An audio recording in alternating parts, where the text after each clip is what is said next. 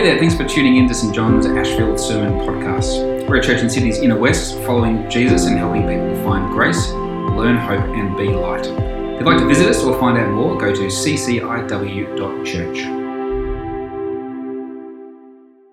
Tonight is taken from Psalm 98, a psalm. O sing to the Lord a new song, for he has done marvelous things.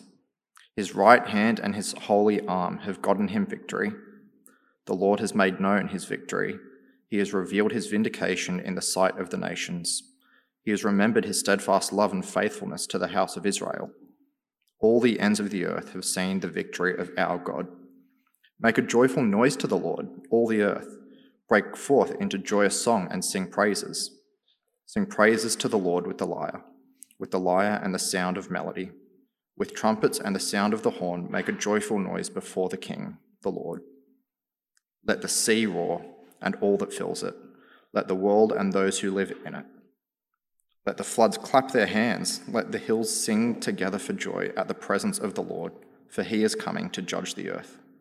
He will judge the world with righteousness and the peoples with equity. Our second reading tonight is taken from uh, the letter to the Colossians, uh, chapter 3, um, starting at verse 12 to verse 17. As God's chosen ones, holy and beloved, clothe yourselves with compassion, kindness, humility, meekness, and patience. Bear with one another, and if anyone has a complaint against another, forgive each other, just as the Lord has forgiven you, so you also must forgive. Above all, clothe yourselves with love, which binds everything together in perfect harmony. And let the peace of Christ rule in your hearts, to which indeed you are called in the one body. And be thankful. Let the word of Christ dwell in you richly. Teach and admonish one another in all wisdom, and with gratitude in your hearts, sing psalms, hymns, and spiritual songs to God. And whatever you do in word or deed, do everything in the name of the Lord Jesus, giving thanks to God the Father through him. This is the word of the Lord. Uh, every human culture throughout the whole of human history sings. Uh, Australia's uh, First Nations people have uh, what they call their song lines, dreamtime songs that they use to, to learn and to navigate the land. Uh, all the major religious traditions of the world employ uh, chants, particularly to aid memorization of their holy texts. Uh, the Welsh, you might know, have their astonishing culture of communal harmony singing. researchers amongst the peoples of the Amazon have come to the conclusion that they sing there for one simple reason it makes me happy. It makes them happy to sing. And there's evidence even that the uh, prehistoric Neanderthals sang, and some anthropologists suggest that actually maybe the human race learned to sing even before it learned to speak in words. We sing for joy, we sing to express grief, we sing stories, we sing ideas, we sing as children to learn, we sing as adults for the sheer enjoyment of it. Uh, talking to yourself is a sign that maybe something's going a little wrong inside your head. But sing to yourself is a sign of a peaceful and joyful heart. Uh, in their book, The History of Singing, uh, John Potter and Neil uh, Sorrell, academics in the Faculty of Music at the University of York, uh, summarise the findings uh, of anthropologists and musicologists and historians in this way We sing because we must. It's so common and so widespread throughout human history and culture that it wouldn't be unreasonable to say that singing and singing together is a fundamental and universal human activity. Uh, the leading uh, figure of the Protestant Reformation, uh, Martin Luther, a strong advocate of singing in churches and a writer of hymns himself, uh, went as far as to say this that after the word of God, music deserves the highest praise. And indeed, singing has always been a part of the life of the people of God. Uh, the Bible is full of singing. Uh, in the Psalms, we have a whole book of songs expressing the full range of human ex- experience and emotion. And we often find God's people breaking out into song at quite significant moments in the story of salvation. The Israelites sang on the shore of the Red Sea when God drowned the Egyptian army. Their musicians played and the people sang, and King David danced with all his might before the Lord when the Ark of the Covenant was brought home. The faithful teenager Mary sang when she uh, discovered that she would carry a child from the Lord, and when the old man Simeon met the infant Jesus in the temple, he burst forth in song. When he had grown, Jesus himself sang a hymn with his disciples before he went out to the Mount of Olives on the night that he was betrayed. Human beings sing. But why? Uh, after the sermon, the next most time consuming element of our Sunday gatherings is singing together generally. Why? Why is that? Why is it that we actually spend so much time investing in this? And that's our question tonight. And what we see in the Bible is that singing, and especially singing together, actually connects us to some of the fundamental realities of the cosmos, of the way that God has made this world. It connects us to what it means to be a human being, and with God, uh, with God at work in us by His Spirit as well, connects us to Him, our Creator and Redeemer. So we're going to unpack some of what the Bible says about that tonight by asking two questions. You can see them there on the screen. Firstly, uh, what are we doing when we sing? And secondly, what are we doing when we sing together? And you can see the answers are already up there for you. That's where we're going to go this evening. Firstly, what are we doing when we sing? Uh, answer A, we're tuning ourselves to creation. Uh, in the Bible, uh, singing isn't reserved for people. Psalm 98 Make a joyful noise to the Lord, all the earth, break forth into song and sing praises. Let the sea roar and all that fills it, the world and all those who live in it. Let the floods clap their hands. Let the hills sing together for joy. Psalm 148 Praise him, sun and moon. Praise him, all you shining stars. Praise the Lord from the earth, you great sea creatures and all ocean depths. You love Loch Ness getting to praise the Lord. Great. Lightning and hail, snow and clouds, stormy winds that do his bidding, wild animals and all cattle, small creatures and flying birds. Psalm 150, right at the end of the book of Psalms, concludes for us Let everything that has breath praise the Lord. Throughout the Psalms and throughout the whole of the scriptures, the whole earth sings the praises of God. The whole of creation exists to glorify the Creator. And when we sing, we tune into that praise that creation gives to the Creator. When you sing, you are interacting, of course, with the created world in a really direct and profound way. Singing is a really uh, strongly embodied experience. Uh, music itself, uh, in general, is a profoundly physical act, of course, uh, even though music can feel kind of otherworldly and ethereal and can take you out of yourself in some way. Music is nonetheless beautifully ordered sound, and sound is vibrating air molecules. And so, what you do when you sing is that you literally breathe in the creation around you into your own body and then exhale it again, breathe it out. In singing, just as in all of life, we depend on the world in which God has placed us in. You can't sing without being part of the world, and as you sing, you share in the praise that all creation offers to God. At the same time, though, when you sing, you take part in that really special role that God has given uh, to the human race, uh, as we read in Genesis 2, to till and to keep the earth, to take what God has made and to shape it into something, bringing it to flourishing and fulfillment. Uh, any great piece of art or music, any good that we do in the world is that kind of thing that takes what God has given in creation and makes it something more in, uh, to glorify Him. Singing does exactly that, and I can tell you, even if it's not very good singing, all singing does something like that. Because you don't just breathe in the creation around you and breathe it out again, you actually change it as you do so. You breathe air into your lungs and then you breathe it out using your diaphragm and your lungs and your vocal cords and your tongue and your lips to amplify and transform breath into song. When we sing, we're in tune with creation. And at the same time, you begin to tune God's creation into something new and good and beautiful that brings glory to Him. First answer to our first question what, do we do when we sing? We're tuning ourselves to creation. Secondly, though, we're also tuning our souls. Your body is an instrument, you see, and when you sing, you tune it to the song of creation. But of course, you aren't just a body, and when you sing, you also tune your soul. When we find singing in the Bible, we find not only tongues and lungs and lips singing, but also hearts and souls. So, Psalm 71 My lips will shout for joy when I sing praises to you, my soul also, which you have rescued. Psalm 84 My heart and my flesh sing for joy to the living God. Psalm 108 My heart, O God, is steadfast. I will sing and make music with all my soul. According to the Bible, we're not just flesh, we're also spiritual beings, and those things you see are inseparable. It's not that we have a body and we also have a spirit, it's that we are a body and a spirit inseparably. That's what it is to be a human being.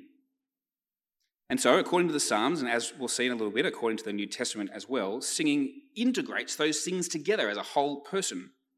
It's not just our flesh that sings, but our hearts. It's not just our lips that sing, but our whole soul. That word soul in, in the Old Testament, especially, is a description of a human being as a whole person, the whole of what makes someone who they are. When you sing, the whole of your being is involved. And so you're not just tuning into creation, you're also tuning your soul. Uh, singing, if you like, expresses your soul through your body. As one theologian writes, uh, singing clearly demonstrates that worship is an affair of the whole person mind, heart, voice, and body. Uh, and in that way, singing is more than just words. Singing adds another dimension to our words. The sound of our words take on tone and pitch, adding an even richer layer of meaning to what it is that we say. Singing's a kind of elevated language, if you like. But when you say something true, you see, you, you know it with your mind. But when you sing something true, you feel it, you know it with your whole being.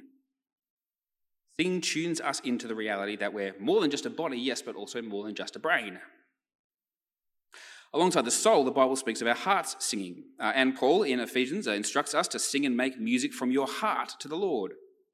Uh, the heart, of course, is the center of the person where our affections are, our desires and our loves. The heart is what makes a person tick. So to sing from the heart means that sing, singing expresses what's going on at the deepest level of what makes us who we are. Singing, therefore, can also tune our hearts.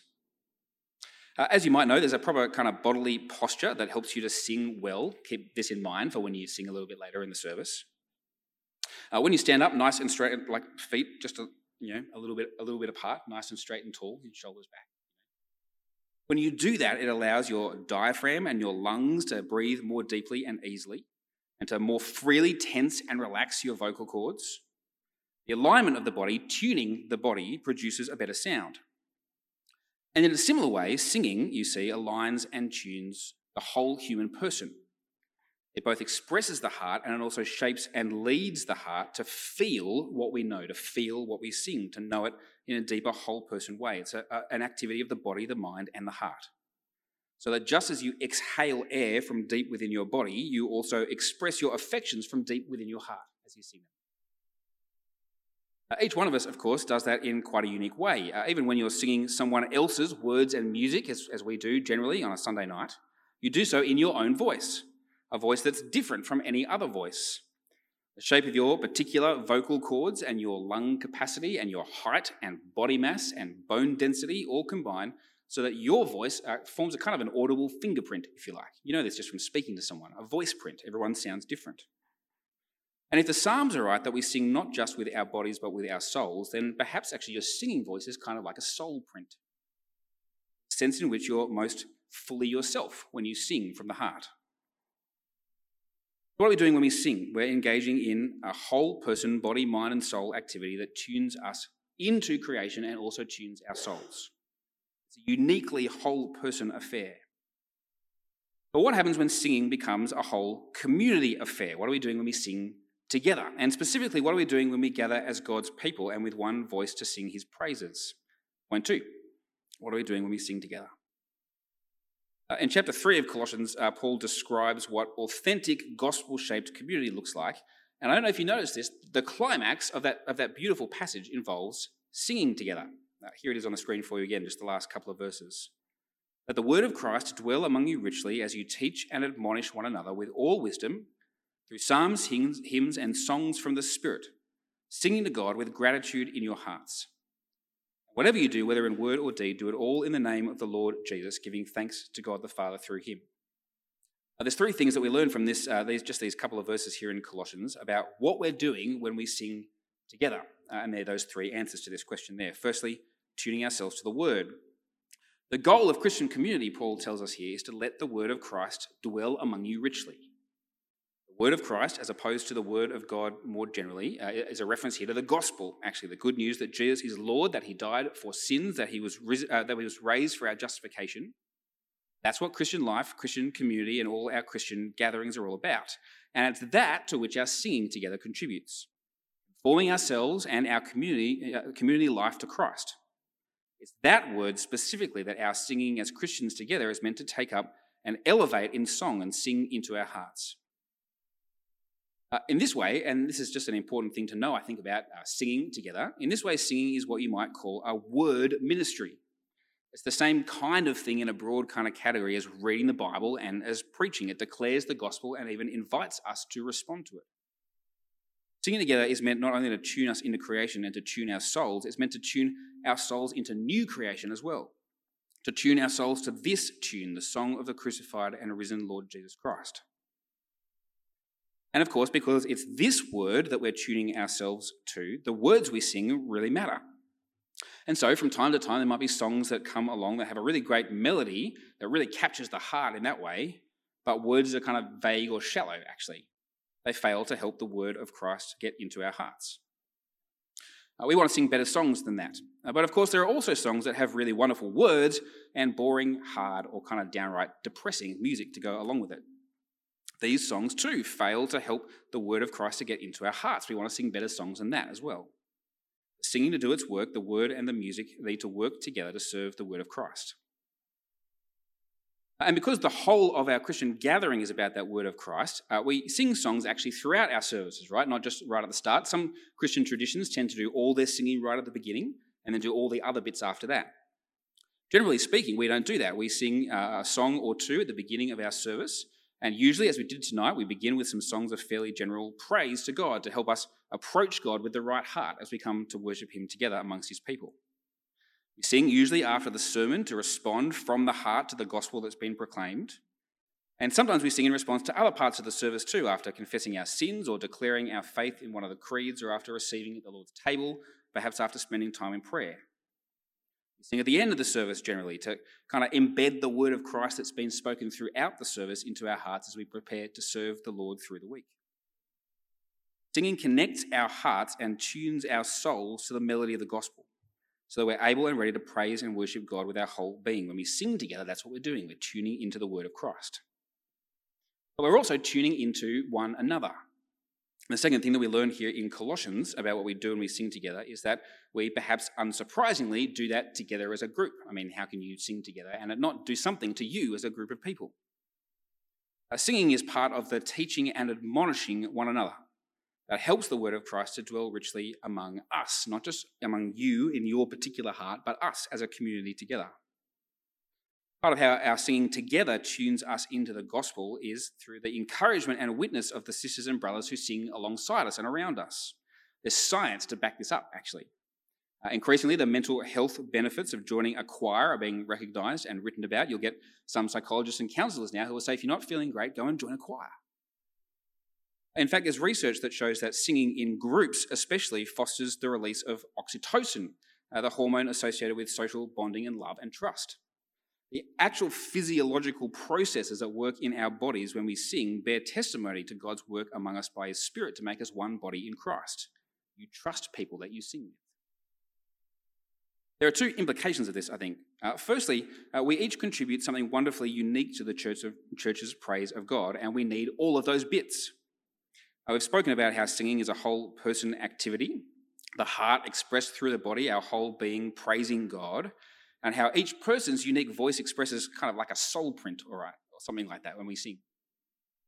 Bible describes the church as one body with many parts, and as we each bring our own soul print to the task of building the body together, we get to hear one another's contributions. Uh, in practice, uh, really, what that means is sing really loud. Like, really, don't pretend you have to sing quietly, even if you can't sing very well. Sing really loud. We want to hear your soul praising God. It encourages us. Remember what the Psalms say again and again make a joyful noise to the Lord. It doesn't have to be good, it can barely be music, as long as it's noise and it's joyful. Sing up nice and loud when we sing together as God's people. The Lord's given you your own voice and we want to hear it. It's a joy for me to hear you singing next to me and in front of me and behind me and all around me. So sing your heart out. Whether or not what comes out is good, good, quote unquote, good, what we hear is your soul singing to the glory of God. And we'll miss something if you hold back. Similarly, don't hold back in your singing because you can feel yourself getting a little bit emotional. Uh, singing is the sound of the soul, in a sense, and that makes it a really vulnerable thing to sing our hearts out together in worship. But of course, the word of Christ that's to dwell richly among us is meant to affect your affections. It's right and proper that it does so, that you feel something as you sing God's praises. And when you have those moments where your love for Jesus and your wonder at his grace spills over from your heart as you sing, you're teaching us something of the glory of the gospel, perhaps even admonishing us, challenging us to allow the good news of the Lord Jesus to work more deeply on our own hearts too. That's the first implication. Sing really loud and don't worry if you're getting a bit emotional. The second important implication of the way that singing expresses our unity as one body together, tuning into one another, is that the most important instrument in the music we make together is the voice of the congregation. Uh, an absolutely key principle of our Sunday gatherings that we've learned from the Protestant reformers is that the congregation aren't like an audience at a show, you see. They're active participants in what's happening as we worship God together. Uh, that's why our liturgy has lots of prayers that we pray aloud together. And so, actually, it turns out that we don't sing along with the band. Actually, the band's job is to support us. And our musos work really hard every week to make sure that every melody and every arrangement and every key change amplifies the voice of the congregation so that we hear and encourage one another. You might remember in the early weeks of returning to church IRL after lockdowns over the last few years, uh, when we could actually finally hear one another sing. Do you remember what that was like? To come back after months away and to hear one another's voices as we sing together. The pandemic, in a sense, I think, has helped us to remember the centrality of the congregation's voice in our worship, uh, which is why, for me, one of my favourite moments in our singing together uh, are some of those moments when the musos kind of pull back, right? So that I can hear you, my sisters and brothers, belting out the word of Christ from your hearts. That's when I know that I'm not walking the path that Jesus has laid before me alone. That's when I know that I'm home here with these people. As you lift your voices in praise, you don't only glorify God, you see, you minister to me and we minister to each other. What are we doing when we sing together? We're uh, tuning ourselves to the word, we're tuning ourselves to one another, and finally, we're tuning ourselves to grace. Uh, finally, in this little passage from Colossians, uh, uh we see that actually uh, thanksgiving is at the heart of it all. To sing with gratitude in our hearts to God, to do everything in the name of the Lord Jesus Christ, giving thanks to God the Father through him. The gospel, of course, is a message of grace. It's God's action toward us in Jesus, fundamentally about what he has done, not what we have done. And therefore, the most basic emotional response in the Christian life is thankfulness. The key effect of the gospel on our affections is that we're going to be filled with gratitude to God in our hearts. So, the basic shape of our singing together is always going to be responsive. We're responding to what God has already done for us. Uh, there's this beautiful verse uh, that kind of draws this together a bit uh, about uh, God's uh, promised salvation to his people Israel uh, in the prophet Zephaniah. The Lord your God is in your midst, a warrior who gives victory. He will rejoice over you with gladness. He will renew you in his love. He will rejoice over you with loud singing. See, all of this is because we sing thankful praises to God because he's sung his own song over us. We sing because of what he has done for us in Christ. Psychologists will tell us that singing, especially singing together, can benefit our mental well being, and so it is, and actually praise God for that. That's something about how He's made His creation to work that singing can help us like that. When it comes down to it, we don't sing because singing is good for us, we sing because God has been good to us. So, as the psalmist sings, how good it is to sing praises to our God, how pleasant and fitting to praise Him. Sing, we tune our hearts to His grace so that we might more and more live lives of thankfulness. Uh, it's in this way, actually, that uh, I think our singing um, has uh, something of a missional edge to it, actually. Uh, we noted right back in the introduction to the sermon that every human culture throughout human history has a culture of singing, of communal singing, except I'm not sure if that's quite true. I don't know if our culture really has that. I wonder if that's something that actually we've lost in our post Christian secular West. Maybe we're the only culture in human history that doesn't have a culture of communal singing. Wouldn't that be weird? I wonder what we'd make of that. We occasionally sing the national anthem. We occasionally sing a chant at a sporting event. But most of our engagement with music is listening passively and individually through headphones. Now, of course, there's nothing wrong with uh, putting on a record to listen to on your high grade Sennheiser headphones in the dark after the kids have gone to sleep. Music in any form is a creative gift that glorifies God and ministers to our souls. But there's something deeply human that we miss out on in a culture where we don't tune into creation and tune our souls, tune into one another, tune into the gospel through singing together. But here in this family, here in this place, in this community, God's people, we sing. Remember how Psalm 98 begins Oh, sing to the Lord a new song we sing a new song because the Lord has done a new thing. He's made us new again, He's made us whole in the Lord Jesus Christ. And our singing is an invitation to all who hear it come and be whole, come and be made new, come and regain true humanity in all its fullness, come and find true community, come home to God here. Friends, it's the grace of God in Jesus Christ that causes us to sing. It's the word about the one who took God's people into his own heart and came among them and took their songs upon his lips. Even as Jesus died, he sang the songs of Israel. He sang from Psalm 22 My God, my God, why have you forsaken me? He sang that song of dereliction from the depths of his heart, that song that should have been yours and mine to sing, and he embodied that song through his death in our place so that we can join him, you see, in singing the song's climax. You have rescued me. I will tell of your name to my brothers and sisters in the midst of the congregation. I will praise you. Jesus has joined in our songs of sorrow so that we can join him in songs of everlasting praise. We sing a new song, not just the song of creatures praising their creator, but the song of the redeemed praising their redeemer. We lift our voices and our hearts to sing songs of praise in the new key of the gospel of Jesus Christ, crucified, risen, and reigning, with gratitude in our hearts to God.